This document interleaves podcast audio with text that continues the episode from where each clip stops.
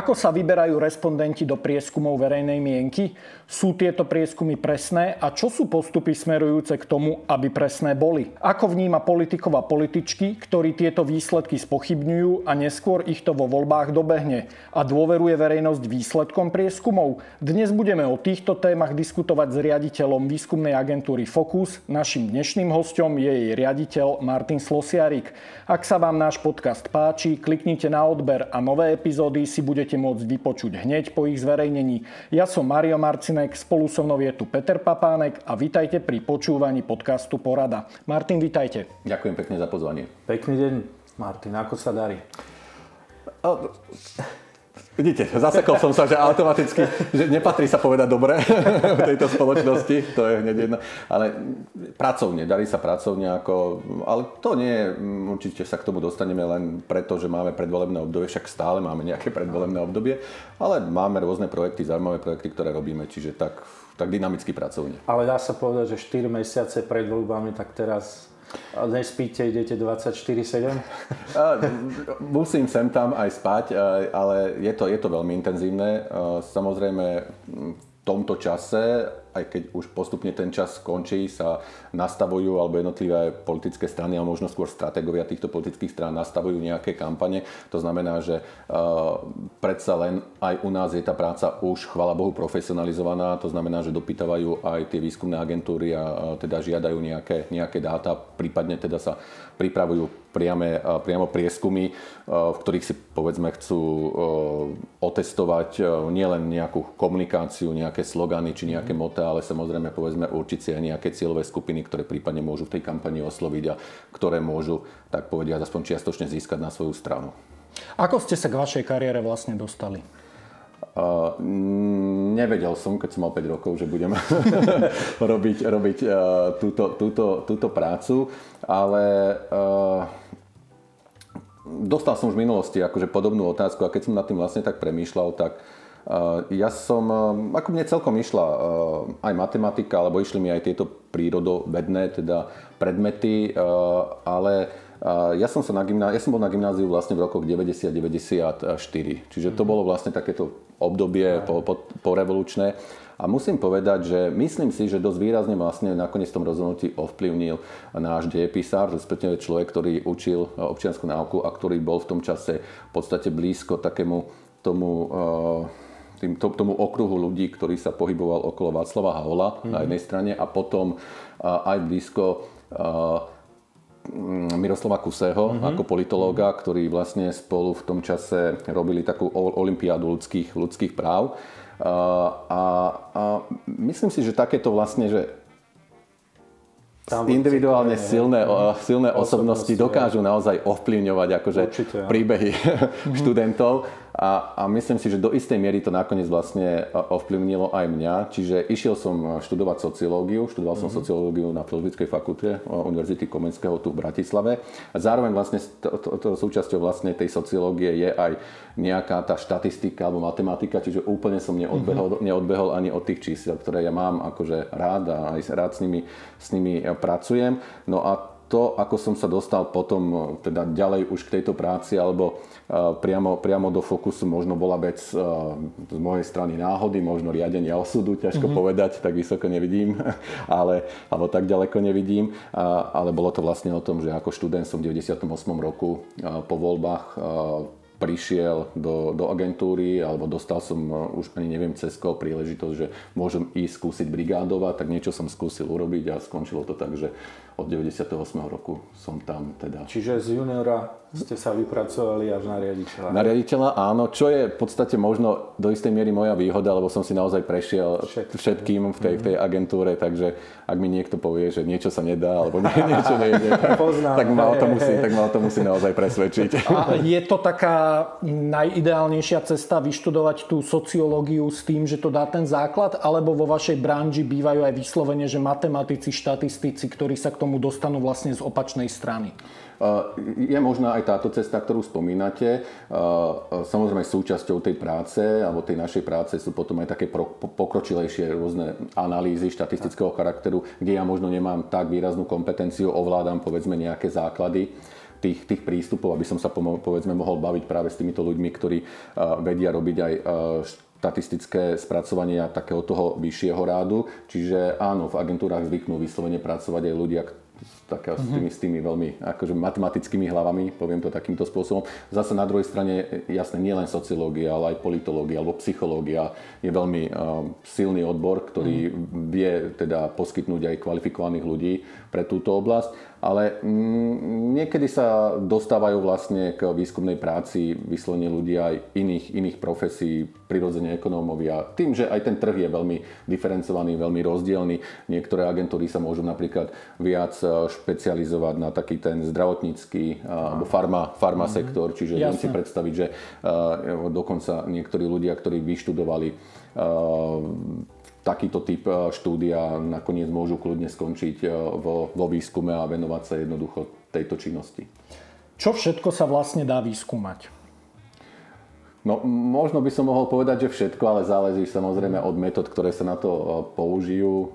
Zatiaľ čo psychológia skôr skúma teda toho jednotlivca, jeho nejaký povedzme psychický, psychický stav alebo psychické stavy, um, možno nejaké jeho osobnostné črty, uh, temperamenty a neviem čo všetko, všetko možné, tak tá sociológia skôr vlastne skúma toho človeka v rámci nejakej tej sociálnej skupiny alebo v rámci nejakej tej spoločnosti a vlastne skúma ako povedzme uh, to, že je súčasťou, že to je sociálny tvor, prirodzene človek je aj sociálny tvor, tak ako ho vlastne uh, tieto veci, veci ovplyvňujú dnes ale e, vieme, že do celého tohto procesu výrazne vlastne vstupujú tie mm, moderné komunikačné prostriedky, ktoré e, jednoducho ovplyvňujú aj tie spôsoby skúmania neuroveda, napríklad neuromarketing a vlastne všetky tieto veci. Čiže dnes sa aj v porovnaní s tým, ako som ja študoval a učil sa ten výskum posunul neuveriteľným spôsobom, spôsobom ďalej. Ak by sme si vedeli tak e, nejak na takú základnú demonstráciu, lebo myslím si, že drevá väčšina ľudí vníma prieskumy verejnej mienky, čo sa týka preferencie politických strán. Ak by sme si vedeli teda povedať, že ten, ako to vlastne ide od toho, že prvého bodu, že idete to urobiť, až po to finálne zverejnenie, aké sú tam kroky, ako sa vyberá tá skupina a takéto veci. Povedzte nám o tomto bližšie. Uh-huh, uh-huh. Uh, možno na úvod poviem, že tie preferencie politických strán to je naozaj, ako sa hovorí, len špička toho hľadovca, dokonca ani špi, špička, že to je, to je kúsok vlastne z toho, čo, čo, čo sa robí. V podstate väčšina toho trhu aj výskumníckého vôbec nie je politická. To je veľmi to by relatívne, to by neuživilo ani, ani tie agentúry, akože vo väčšine prípadov je to vlastne tá, tá, tá, taký, taká, že marketingovo spotrebiteľsky uh-huh. orientované, orientované prieskumy. Ale teda keď mám nejakým spôsobom popísať celkový ten proces, Niektoré tie prieskumy sú také opakujúce sa, čiže vtedy nemusíte veľmi vymýšľať, tak povediať ten dotazník, máte nejaký dotazník a idete hneď vlastne k, povedzme, k tvorbe nejakého dotazníka a k tým ďalším postupom, ktoré hneď spomeniem. Ak povedzme príde klient s, nejakou, s nejakým problémom, s nejakou predstavou, hej, že niečo chce skúmať, tak samozrejme najskôr musíme urobiť nejakú takú základnú analýzu toho problému, či už na základe predchádzajúcich prieskumov, alebo povedzme na základe uh, aj, aj môže byť aj teórie, alebo um, aj, aj na základe toho, že si povedzme môžete posadiť, tak ako my teraz tu sedíme niekoľkých ľudí, ktorí o tej problematike mm-hmm. niečo vedia a porozprávate sa s nimi a jednoducho troška navnímate to, že ako povedzme tá konkrétna oblasť funguje. Potom ako keby musíte vlastne ten, ten, ten problém transformovať do, do podoby tých otázok, lebo tie otázky sú vlastne ako keby nejakými indikátormi hej, mm-hmm. toho, že musíte, chcete to nejakým spôsobom namerať. Hej, viete, že keď chcete merať životnú úroveň, napríklad obyvateľstva, tak tá životná úroveň je nejaký koncept a potrebujete ho rozmeniť na, na drobné. Že čo to vlastne čo znamená. To, čo, to, čo to vlastne je, mm-hmm. hej, že, že, že to je samozrejme to, ako bývate, to, ako máte príjem, ale môže to byť aj širšie, chápame to, ako strávite povedzme voľný čas, aké máte možnosti, čiže je to nejaký multidimenziálny mm-hmm koncept a musíte ho jednoducho rozdeliť do nejakých konkrétnych, konkrétnych otázok. Mm. Čiže potiaľ, pokiaľ ide o dotazník, áno. A napríklad, keď sa bavíme, že životná úroveň, e, viem, že štatistický úrad, tam je strašne veľa dát, ktoré sú verejne dostupné. Existuje nejaký zlatý štandard, že čo rozumie veda pod pojmom životná úroveň, alebo je to vyslovene case by case, že každý to má nastavené trochu inak? Nie je to, nie je to úplne, že case by case, ale skôr je to o tom, že nemáte vždy vymýšľať to koleso, ale už mnohé veci pred vami vymysleli alebo skúmali mm-hmm. vaši, vaši kolegovia, že je to skôr o tom, že, že naozaj, že pohľadať alebo sa tak povediac inšpirovať. To neznamená, že copy, copy past, ale sú prieskumy, kde je veľmi dôležité, aby ste použili rovnakú metodiku, tak. aby ste tie dáta mohli porovnávať. Hej. Čiže z tohto hľadiska potom veľmi dobré, aby ten koncept bol presne rovnako meraný prípadne aj s nejakou chybou, hej, ktorej, ktorej si môžete alebo nemusíte byť vedomí, ale ak si nie ste vedomí, tak minimálne s tou rovnakou chybou to meráte a viete mm. tie dáta vlastne v tom uh, historicky, historicky porovnávať. Čiže, čiže mnohé, sa, uh, mnohé sa práve odvíja aj od toho, že už to niekedy niekto meral. Hej, a sa na to pozrite, zhodnotíte to kriticky a mm. buď to zoberete, alebo možno k tomu niečo, niečo môžete pridať. No potom uh, nastupuje to rozhodnutie uh, o, o, o tej vzorke, prípadne veľkosti, veľkosti samotnej vzorky.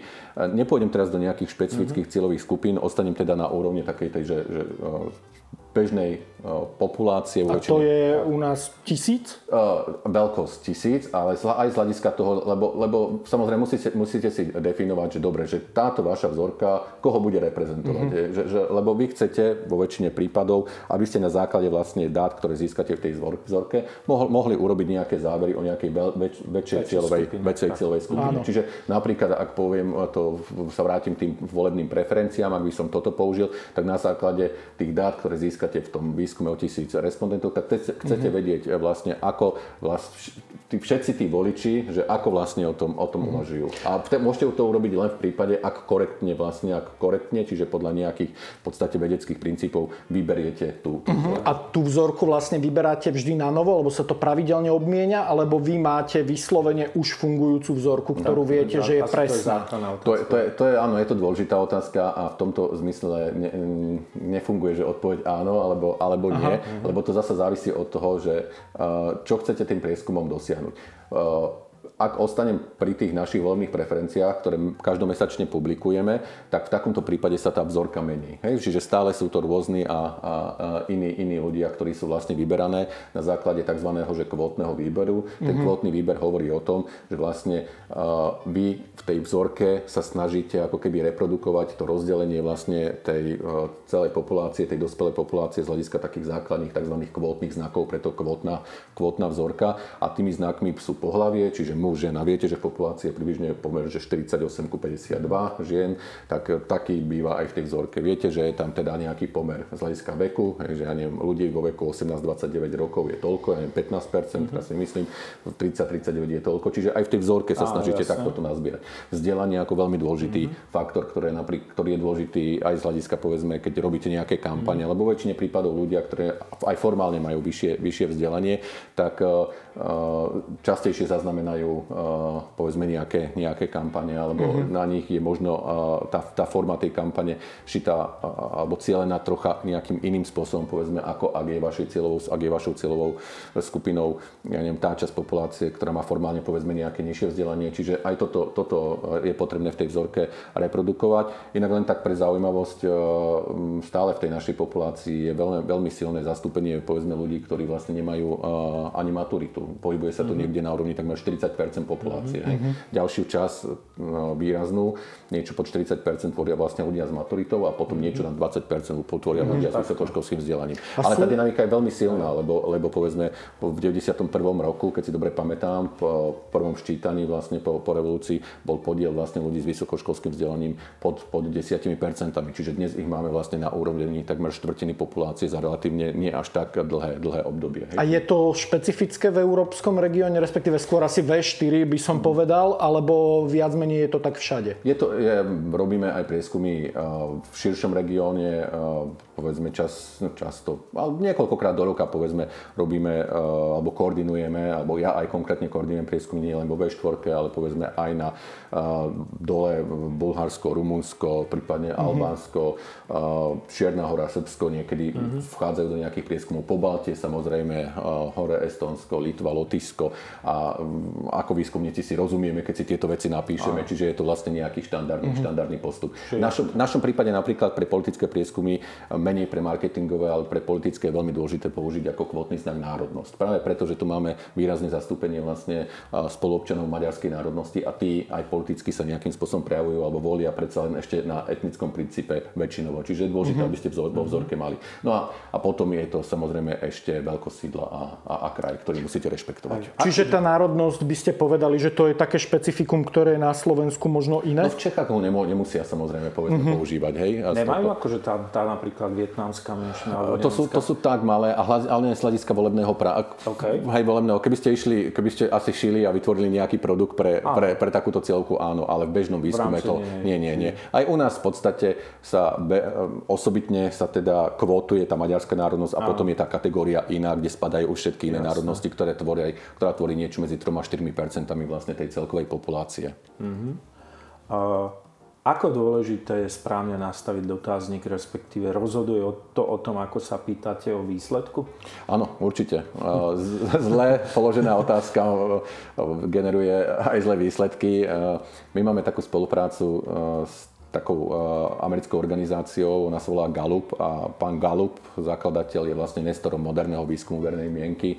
Keby ste si pozreli vlastne literatúru, tak naozaj vlastne priniesol aj také tie moderné postupy, ktoré sa týkajú výberu. Ja som dokonca vlastne v Washingtone v tom Gallupe bol a uh, vždy si spomeniem na jednu z tých prednášok, ktorá mala taký názov, že garbage in, garbage out. To znamená, že odpadky dnu, odpadky von. To znamená, to bolo práve vlastne narážka na, na, na, na, na tie otázky. Hej, máte jedinú šancu a to je vlastne dobrá, dobrá otázka. Ale to je práve vlastne aj o tom, že tou otázkou viete, ak to chcete zámerne robiť a nemali by ste to ako profesionál robiť, manipulovať vlastne tými, tými, tými, tými, tými výsledkami. To bola moja ďalšia otázka, že ako často sa s klientom hádate v úvodzov, alebo riešite, diskutujete o, o, o takomto dotazníku a presne o, o jeho znení finálnom. Jasné. Nie je, to, nie je to ani o hádaní, ale skôr e, to považujem vlastne za e, našu profesionálnu úlohu upozorniť klienta, že ak tú otázku aj v marketingovom prieskume položíme a zaradíme tu, tak ho môže byť ovplyvnená tým a tým. Hej? Mm-hmm. Samozrejme nebude ovplyvnená otázkami, ktoré idú po, po nej, ale tými predchádzajúcimi. Poviem to na príklade uh, povedzme nejakej kampane. Predstavte si, že by sme uh, merali znalosť nejakej značky a teraz uh, dáte tam 10 nejakých značiek hej, a pýtate sa, poznáte, nepoznáte. A teraz by ste položili otázku, ja neviem, na ktoré značky z tejto produktovej kategórie si spomeniete. Tak podstatne častejšie tam budú tie značky, ktoré ste už menovali, než akékoľvek iné značky. Logicky. Je, je, to, je, to, je to samozrejme možno pritiahnuté za vlasy, uh-huh. možno málo kto by urobil taký, takúto vec. A poviem to na prípade politického prieskumu. Uh-huh. Ak by niekto uh, sa pýtal najskôr na to, že zaznamenali ste v poslednom čase uh, komunikáciu strany XY a až potom by išla otázka na preferencie tak by ste zvýhodnili tú stranu do istej áno. miery. Hej? Áno, hej? Áno. Čiže, čiže vlastne takéto veci uh, treba ustrážiť. My to vlastne v tej našej hantírke výskumníckej voláme, že halo efekt alebo halo efekt otázky. To znamená, to sú všetko otázky, ktoré vlastne navodzujú istým spôsobom odpovede, odpovede na, tie, na tie ďalšie otázky, ktoré nasledujú po nich. A je toto napríklad jedna z vecí, že na to upozorníte a že máte štandardy to, že keď počujeme, že či agentúra je členom e, asociácie, myslím asociácia výskumných agentúr, tak sa to myslím volá, že je to proste štandard, že to skutočne nie je niečo, ako poviem jednoducho vycúcané z prsta alebo sledujúce nejaký zámer, ale že to má relevanciu. Sú, toto sú štandardy, ktoré sú bežné. Hej? To sú štandardy, ktoré sú bežné vo výskumníckej práci a zároveň vlastne sú tam dané štandardy, ktoré sa týkajú vlastne rôznych typov prieskumu, alebo ešte sme o tom nehovorili, ale vlastne ten prieskum vy môžete realizovať prostredníctvom osobného rozhovoru, že sa budeme takto baviť. Môžete ho robiť telefonicky, mm-hmm. môžete ho robiť povedzme online cez tzv. nejaký riadený panel hej, a, a respondentov. A toto všetko sú nejaké špecifické prístupy, ktoré práve majú určené určit, e, štandardy a tie e, povedzme na tej našej stránke Slovenskej asociácie výskumných agentúr nájdete a okrem toho sú tam povedzme štandardy, ktoré sa týkajú aj publikovania prieskumov, hej, že čo má prieskum obsahovať, aby ste ho mohli považovať za, za seriózny prieskum. Hej. A ešte sa opýtam, dáta už väčšinou asi nakupujete, vy už spracovávate. Hej, máte asi sub dodávateľov, ktorí vám dodávajú dáta, niektoré Záleží. asi aj robíte áno, aj áno, po, vlastné, áno, po vlastnom mene, áno, hej? Áno, áno. Uh, pri, ne, povedzme, pri tých telefonických prieskumoch máme vždy, spolupracujeme povedzme s nejakou inou agentúrou, mm. pretože sa nám ne, neoplatí si, si kupovať, teda mať úplne vlastné call centrum a prevádzkovať ho, čiže efektívnejšie povedzme pre nás. Ale, ale ono to nie je tak, že im to tak hodíte. Tam je veľmi, tam, tam je presne veľmi intenzívna spolupráca vlastne a vo väčšine prípadov my teda využívame naozaj aj, nazvem to, že iné výskumné agentúry, s ktorými veľmi intenzívne a úzko mm-hmm. spolupracujeme a tam je naozaj, že, že úplná otvorenosť mm-hmm. z, hľadiska, z hľadiska vlastne zdieľania aj všetkých, všetkých tých procesov alebo online panely. Máme vlastný online panel, ale zase vieme, že kde, kde máme odskúšané na základe x rôznych prieskumov, že naozaj tento panel je kvalitný a, a s nimi budeme spolupracovať. A aký je na Slovensku trh pri tom, že sme vlastne 5 miliónová krajina, máme tu tých agentúr príliš veľa alebo príliš málo? Mm, ne, neviem, či by som povedal, že príliš veľa, príliš málo, tak eh, ten, ten trh eh, asi možno ako v iných branžiach takéhoto charakteru má tendenciu asi rásť eh, predsa len vždy, čiže každý sa snaží z toho koláča si... Vždy sa objaví, vždy hej, sa, áno, hej, otázka hej, je, že či sa potvrdí jeho význam na trhu alebo nie. Tak, hej, že, že povedzme, však sú rôzne inovatívne prístupy, áno. nejaké inovácie, s ktorými prichádza vlastne na ten trh a, to je zasa aj dobré pre ten trh, však konkurencia, konkurencia ako taká tak. vlastne poskytuje lepšie služby, aj kvalitnejšie služby, musíte vlastne súťažiť, čiže z tohto hľadiska je podľa mňa, že konkurencia fajn pre, pre, pre celú branžu ako takú. Problémom je práve to, že keď sa objavia a my to zase voláme, alebo ja to volám, že fly by night agentúry, to znamená také, čo sa objavia cez noc a také sa zvyknú objavovať hlavne teda pred voľbami, ktoré... Posledný týždeň, deň pred moratórium, hej, hej, hej, hej, ktorá Vydá sa tlačová správa odvolaním sa na neznámú agentúru. Hej, hej, hej, prípadne, ktorá tlačová správa, ktorá svojim lukom, teda to, ako vyzerá, pripomína nejakú práve z tých serióznych agentúr, hej. ktoré vlastne v tejto oblasti pôsobia, pôsobia dlhodobo. No, to, to je práve vlastne pri tom výskume verejnej mienky, že, že de facto dnes vy nepotrebujete mať nejaké, ako sme o tom hovorili na úvod, že špecifické vzdelanie alebo čokoľvek inak. Ako keď sa rozhodnete, že idete do toho, tak môžete ísť do toho a nám sa stáva, že aj v tých tendroch niekedy jednoducho prehrávame s agentúrami, ktoré sa venujú úplne že niečomu inému, nejakému umelé inému, inému biznisu, ale tým, že tie kritériá sú nastavené ako sú nastavené, čiže veľmi formálne, tak vlastne vy neviete veľmi presvedčiť o, o tom, že tá vaša pridaná hodnota alebo tá vaša skúsenosť v tejto oblasti mm-hmm. viac ako 20 alebo 25 ročná bude, je, je naozaj Poznáme. dôležitá. Poznáme to.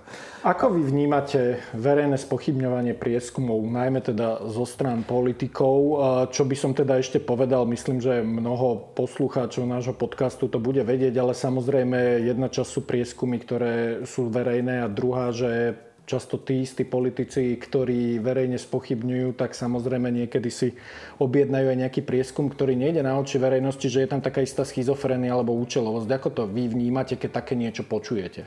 No ja to väčšinou eh, vnímam tak, že to, keď to politik hovorí, tak vlastne tým spôsobom niečo odkazuje tým svojim voličom. Hej. Pre nás je zlé, že, že odkazuje to, že nemajú veriť uh, povedzme prieskumom verejnej mienky, pretože práve oni majú predstavu o tom, že tá ich pozícia momentálne povedzme na tom politickom trhu je niekde inde. Problém je v tom, že ak to aj odkazujú povedzme na nejakú z agentúr, o ktorej sme hovorili, že nemá ten track hej, za sebou, dlhodobo to nerobí, neviete o nej, tak to nepadá na tú agentúru, ale to padá unblock na celý vlastne sektor ako taký. Hej, to znamená, že, že nedôverujú prieskumom ako taký. Je to také trávenie studní je to, je to, diskusie. Áno, hej. áno, áno, je to. Ja tomu rozumiem veľmi, veľmi dobre, že častokrát sa potom ako to kritérium vlastne posúdenia kvality toho prieskumu a ostane preda pri, pri tých politických, pre, pri tých voľných preferenciách použijú tie samotné voľby. Hej. Ale ja sa snažím naozaj že edukovať a, a vysvetľovať stále to, že, že to, že my dnes niečo nameriame, a to nie je alibizmus, ale to je, to je vlastne to, že, to, že tam je dynamika. Akože, a my sme ho videli, tú dynamiku sme nádherne videli v tom roku 2020. To, čo povedzme jeden z politikov častokrát používa, že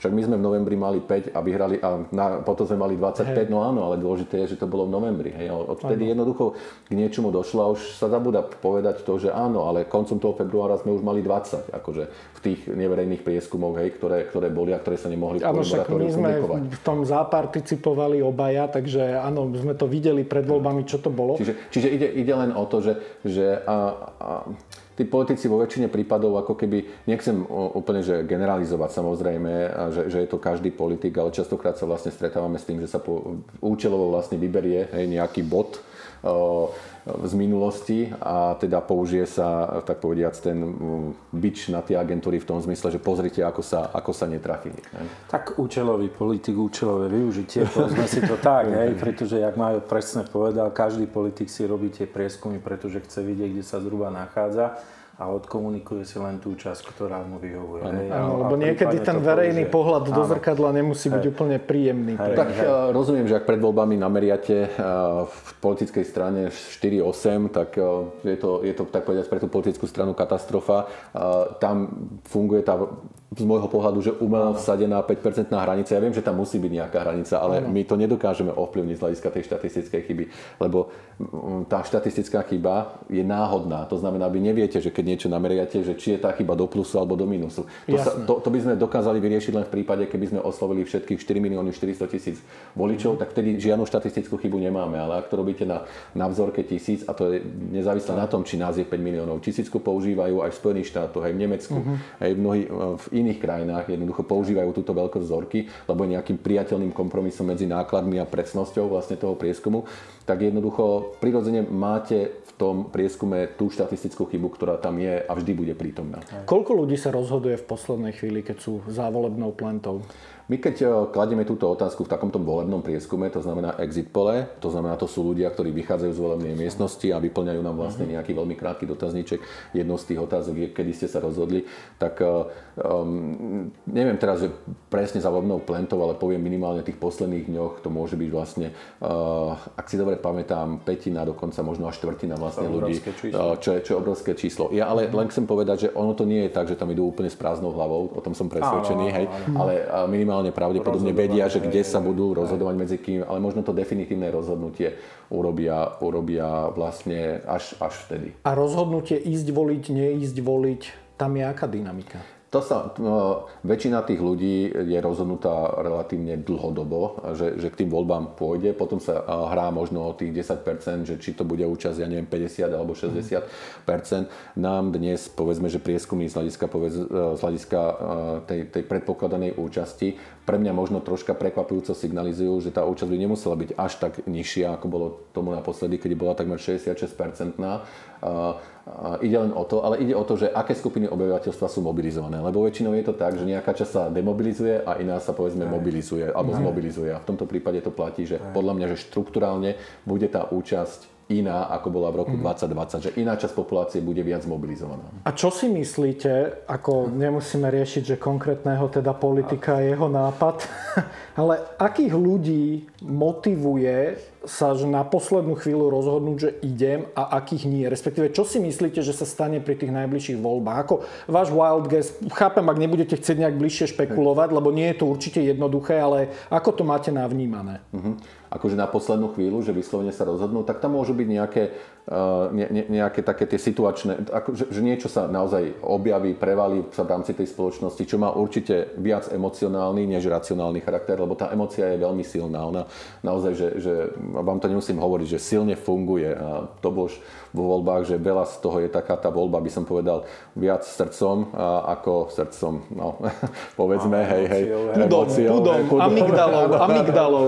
Hej, lebo to, ono to tak znešené tým srdcom znie, ale možno, možno nejak presne, presne tak, taká, tak pudovo viac, ako, ako, mm, ako vlastne nejaká že, uh, racionálno účelová voľba. Tá racionálno účelová voľba je v podstate v prípadoch, kedy začínam skôr uh, tú takú že kombináciu, ktorá asi väčšinou nevíde, že idem zachraňovať. Hej? Že to znamená, mm-hmm. začnem si mhm. pomero, pomerovať, že, že tento neprejde, tak radšej dám tomu, alebo idem, alebo Aha. to sa stalo PSK podľa mňa. Áno, akože áno, roku to, 2020. to počúvame v podstate aj teraz to zatiaľ. To je tá hranica tých 5%. Je, je, alebo 7%. Áno, keď, keď tým to... už dosť, tým nepotrebujeme, teraz idem zachrániť. teraz idem akože zachrániť. A tým, že zachraňujem, tak potopím vlastne oba subjekty.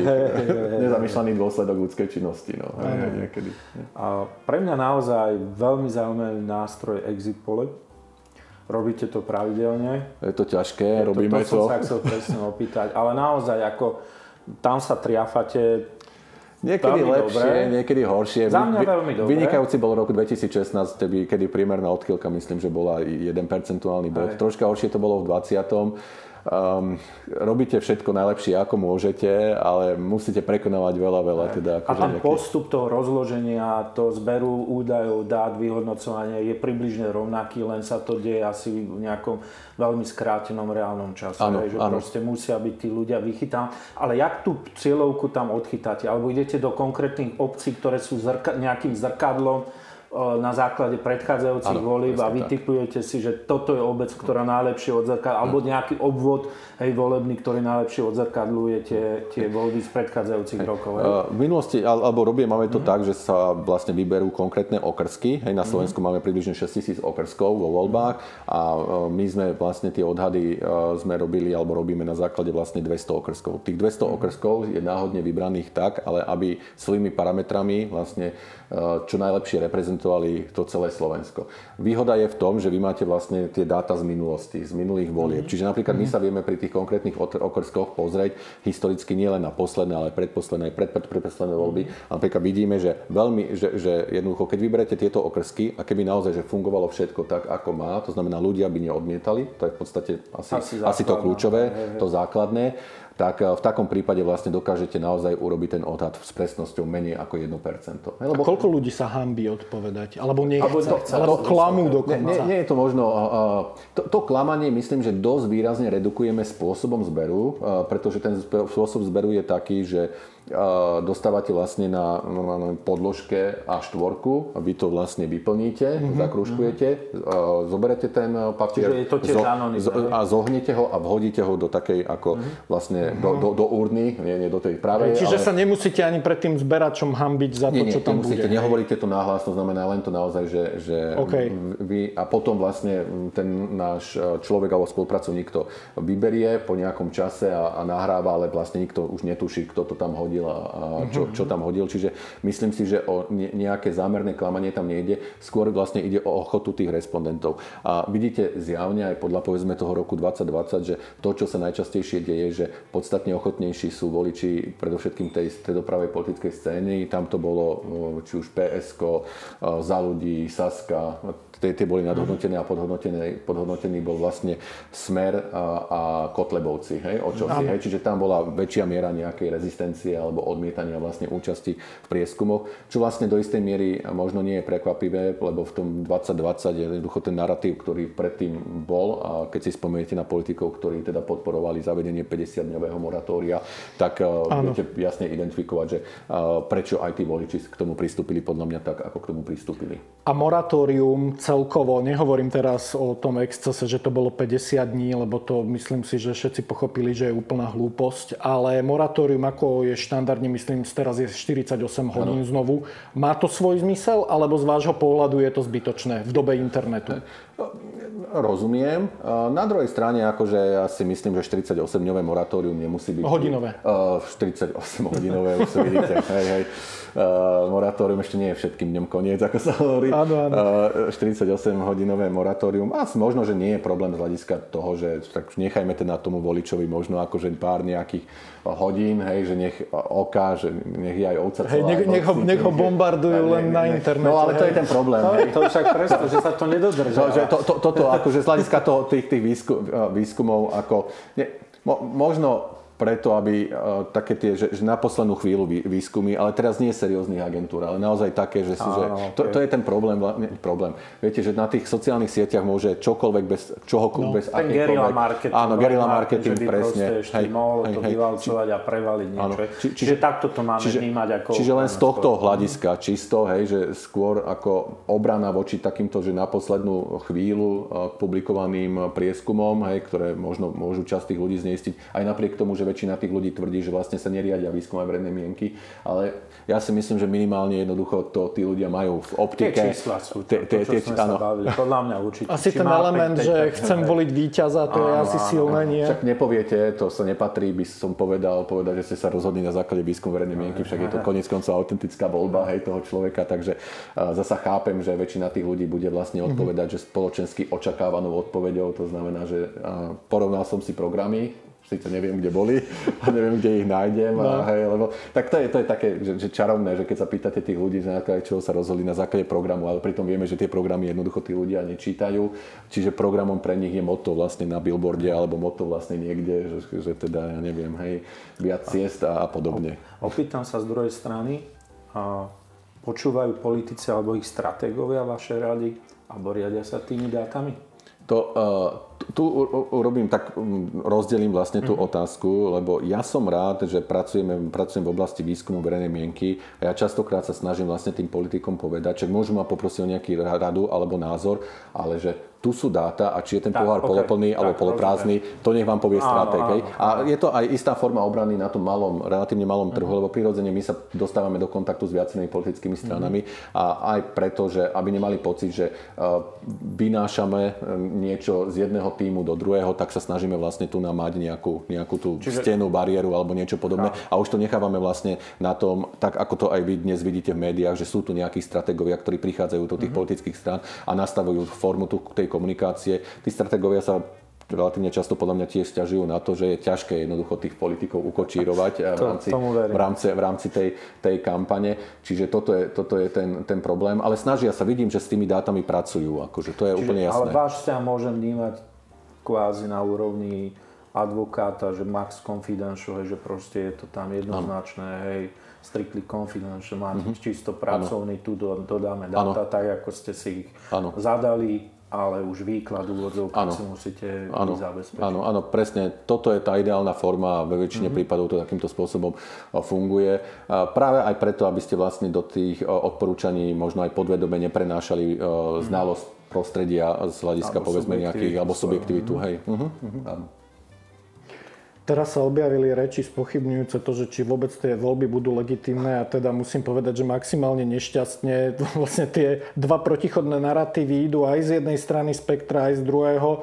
Neobávate sa, že to skončí tým, že vlastne už nikto nebude ničomu veriť? No to je ten problém, lebo ako náhle sa stávajú témou, témou volieb sa stávajú voľby samotné a ich dôveryhodnosť, tak to je teda pekla, cesta do pekla, hej, v podstate, lebo ako keby napádate samotnú podstatu tej, tých, tých volieb a pritom e, vieme, že tie, že, že tie mechanizmy, ktoré tu máme a, a, na, na tak povediať kontrolu alebo na zabezpečenie naozaj toho štandardného priebehu volieb sú podľa môjho názoru veľmi vysoké a skôr teda uh, aj ten štát by mal komunikovať naozaj to a snaží sa, vidím, že komunikovať to, že, že uh, aké, aké sú tie kontrolné mechanizmy, ako vlastne prebieha vlastne celé, celé to spočítavanie a vlastne ukázať, že tam je naozaj že minimálny alebo žiadny priestor na, na niečo, niečo takéto. Je to skôr vlastne práve zasa o tej, o tej emócii, o tom spochybnení, ktoré uh, v v tej spoločnosti je silne prítomné aj v mnohých iných oblastiach, ako vidíme, hej, že naozaj sme krajina, ktorá je veľmi, uh,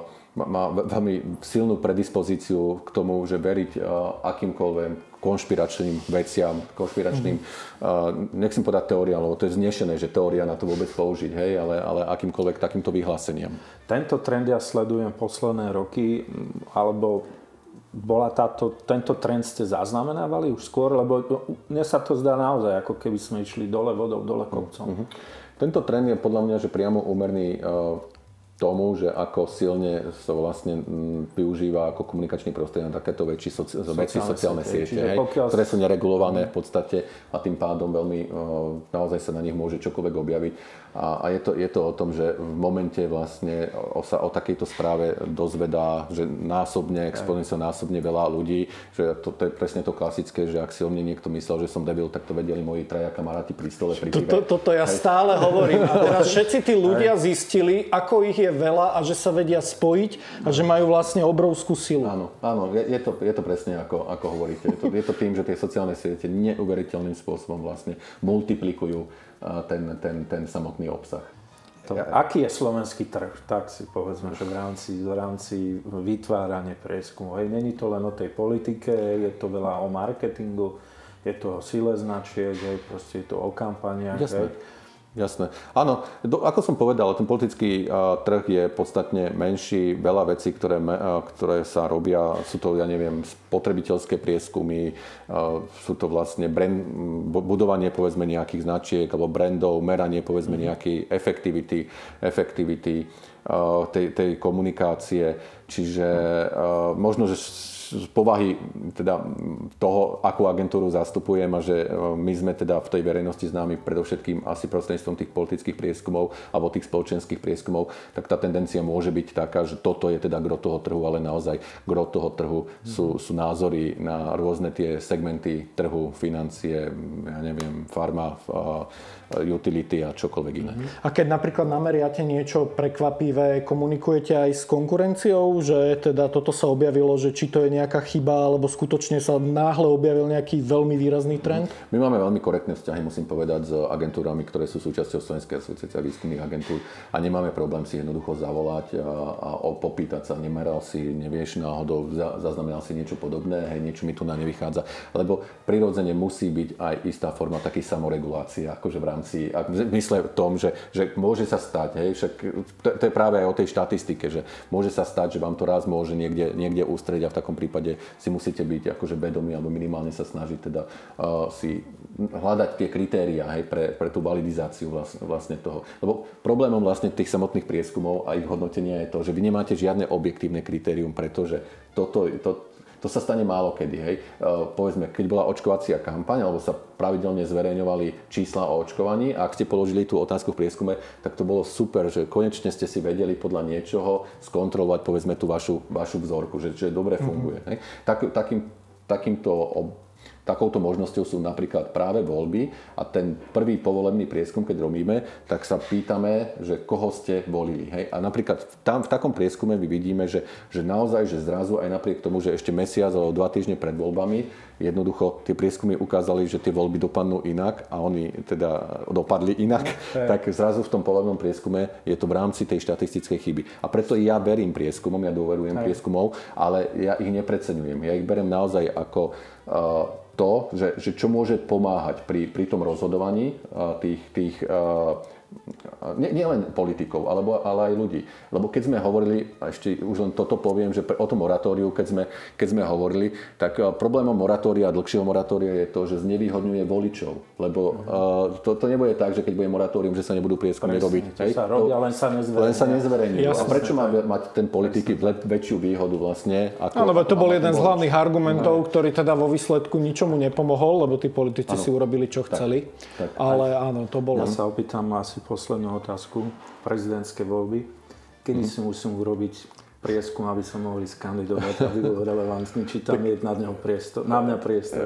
Jasne. No to, to samozrejme závisí od toho, že z akej pozície idete. Hej. Či ste verejne známa osoba, alebo nie ste verejne známa osoba. Hej. Že aký typ kampane vlastne budete musieť uh, um, tak povediať zviesť, hej. či to bude musieť, či budete musieť mať to štádium, tak povediať, mm. budovania toho brandu, inak povedanie vlastne mm-hmm. toho povedomia vôbec o vás ako, uh, ako o možnom kandidátovi. No nevýhodou samozrejme dnes je to, že majskôr máme tie parlamentné voľby, ktoré, nemal, ktoré mali byť vlastne pôvodne až po prezidentských. Ale vidíme, že, že tie samotné parlamentné voľby sa dnes stávajú nástrojom. Hej, áno, nás, podľa mňa áno. Samotné parlamentné voľby sa zjavne stávajú nástrojom predvolenej prezidentskej kampane. A koľko mám silných teraz proti kandidátov? No, na tak nikto to nechce celkom nejak ohlásiť, nejak to odkladá, takže to je naozaj že ťažko, ťažko dnes povedať. Hej? Tak ale pod predpokladám, že minimálne dvoch budete mať už silných. Ja, podľa mňa, ja, ja troch tak. Podľa mňa, podľa mňa víťaz je už jasný už teraz. Hej. Áno, áno, áno. Dobre. Dobre, tak vám ďakujem, ďakujem že ste boli v našej pekne. porade. Ďakujem vám pekne za pozvanie.